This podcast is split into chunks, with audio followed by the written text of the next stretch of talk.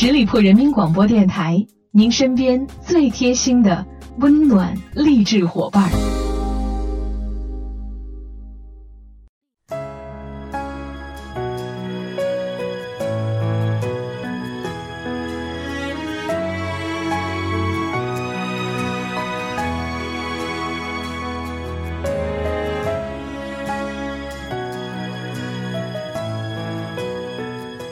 Hello，大家好，这里是十里铺人民广播电台，您身边最贴心的温暖励志伙伴。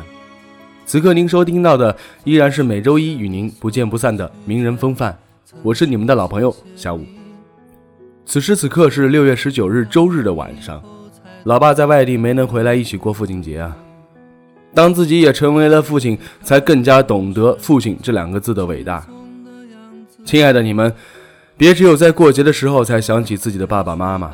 没事儿多陪陪他们，就算在外地辛苦打拼，也要记得家中有父母的关怀与期盼呢。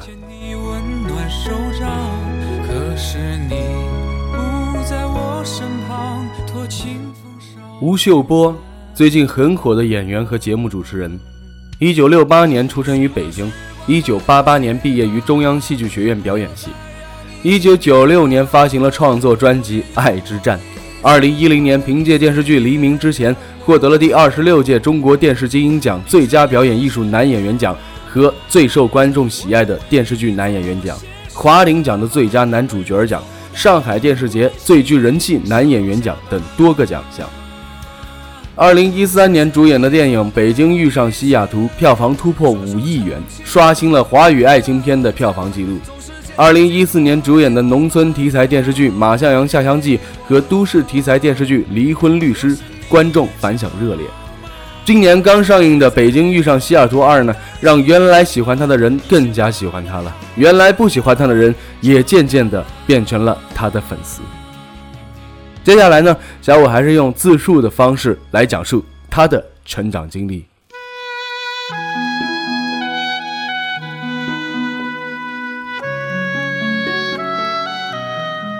我毕业之后啊，正赶上第一轮的八十年代。说大点儿啊，八十年代新浪潮。新浪潮包括什么呢？板砖录音机的进入，流行歌曲的进入，有了秀水街的摊位，有了摩托车，有了最初的电视剧，有录像带了。那时候更多的是录音带、盒带、卡带，有了喇叭裤，有了卷发，有了外汇券，然后逐渐开始就有了下海。如果我当时进入一个国家正式团体，那时候算国家干部。我们上学的时候就有工资了，一开始是二十八块钱，后来就变成了三十七块钱。我毕业以后就差不多有了七十多块钱的工资了。正当我的父母在我做手术之后，为了我能进入国家正式团体，并且按照国家干部的待遇，未来可以走一条安稳的路，分房领邮票的时候，整个社会开始不一样了。那个时候也加上演出不多，我开始接触到了很多新鲜的事物，比如弹吉他、唱歌、霹雳舞、练摊儿、做生意、卖服装，我全都干过。这是到后期了，还有比如开美容院、开餐厅等等，其实就是飘着吧。到现在还是，这一生根本不是我能决定的，我是真心真意认为自己是一无是处啊。所有人还非得问我说：“你是怎么游过来的？能游的都死了。”我一度去做那么多事儿，就是为了再找一件事儿做，因为这一件事儿突然间没意义了。那个时候，你会跳霹雳舞，会唱流行歌，跟会演话剧，那是有天壤之别的。别人会问什么是话剧，我没有看过呀。然后就有了一个新兴的事物，让我很如鱼得水。那个确实占据了我生命中很大的一部分。并且我主要的风花雪月的记忆也是在那个时候开始的，就是做歌手。那是一段不能抹去的一个过程啊，因为这段过程很长，哪儿都有我们的声音。我们可以在 disco 里驻唱，也可以在歌厅里驻唱，也可以在餐厅里驻唱，并且我们的收入真的很好。那个时候工资啊，大概也不过就是百十来块钱呢。但是我在一个歌厅驻唱的收入可以达到每天五十到一百块钱。拿到现在来说，比如你现在的工资是五千块钱，我当时唱一个歌厅就是五万块，我要唱三个歌厅，我可以一个月拿到十五万块钱。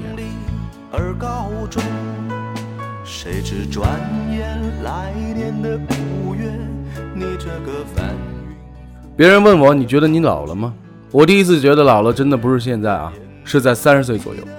我从二十岁唱到三十岁，唱了十年。到三十岁的时候呢，为什么突然觉得老了呢？这要从身边的人变化说起啊。三十岁的时候，我身边的人都有谁呢？满文军、韩红、潘劲东、沙宝亮等等，还有很多。因为歌手分为两类，一类是早期的歌手，一类是后期的唱片歌手，还有一类叫做曾经的歌厅歌手。酒吧歌手，突然开始啊，就有一些人参加一些比赛啊，找到一些公司签约，完成了包装，一个个的离开了歌厅。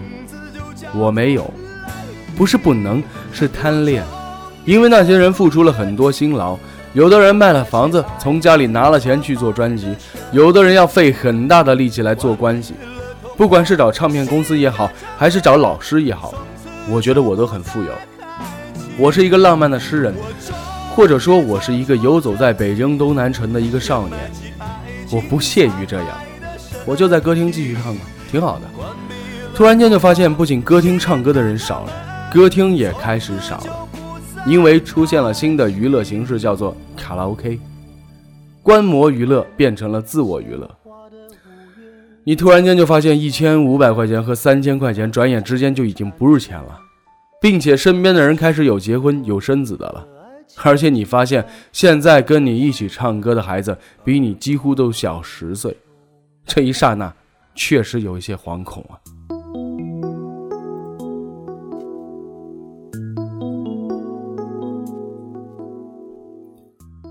那时候有一些逃避的方式啊，有深圳、云南一些其他行业的老板，他们转行做了歌舞厅，请你出去唱。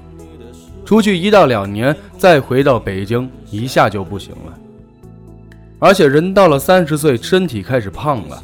突然间，我就认知我老了。那一次认知老的感受，是我到现在为止认知老的感受最深的一次。除了那次以外，就再也没有过了。我认知到老了以后，给自己的一个信息和决定就是：别再唱歌了，你还在这待着就完蛋了。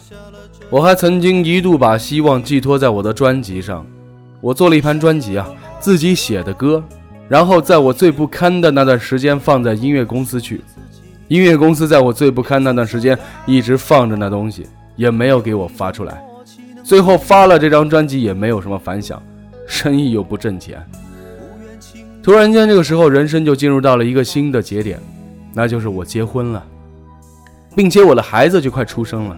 我没有做生意的本钱，我钱都花完了。然后两三个熟人就呼喊说：“你可以回来演戏啊！”嘿，然后啊，我就开始演戏了。我后面就没有退路了。这种没有退路来源于我的孩子要出生。我经历了那么多过程，我知道钱太难赚了，而且我现在什么都没有。我现在进入的这个行业，我并不占优势。我都三十多岁了。我在三十岁和三十三岁之间的曾经三年，我几乎失业了，没有任何收入，我就成了社会上天天混着的混子。有一年，我就发现我这一年只挣了八千块钱，那八千块钱是我卖给仁义的时候我写的歌词儿，我都不知道我怎么活下来的。我记得我最吓人的就是我到三十三岁的时候回了趟家，在家里住了两个月，因为我没钱了。你想想多可怕！三十四岁的时候，孩子出生了，没有退路，只有演戏。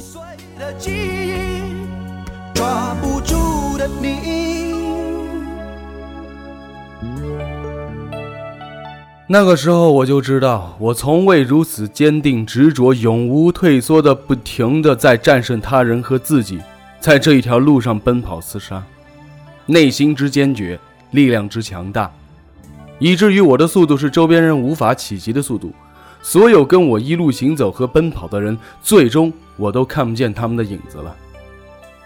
一路跑下来，直到二零一三年，突然间有一段时间不停的领奖，我才突然意识到我好像做成了，或者说是出名了。在那个过程当中，根本就不敢抬头，低头就干两件事儿：第一拍戏，第二养家。这是戏。这是合同，这是钱，这是房子，这是月供，这是车，这是戏，这是合同，这是钱，那是孩子，那是幼儿园。我现在就明白了，我要用那个时候的状态，我干什么都能够干成。好了，亲爱的听友们，感谢大家收听今天的名人风范，我是小五，欢迎大家关注十里铺人民广播电台公众微信，在订阅号中直接搜索十里铺人民广播电台，点击关注，也可以加入十里铺人民交流 QQ 群幺六零零五零三二三，我们下期节目再会喽，拜拜。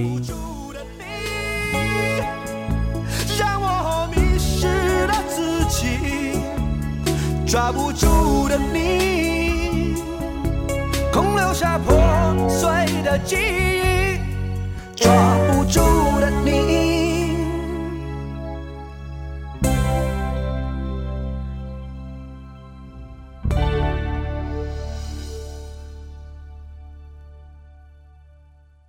本期节目由十里铺人民广播电台制作播出。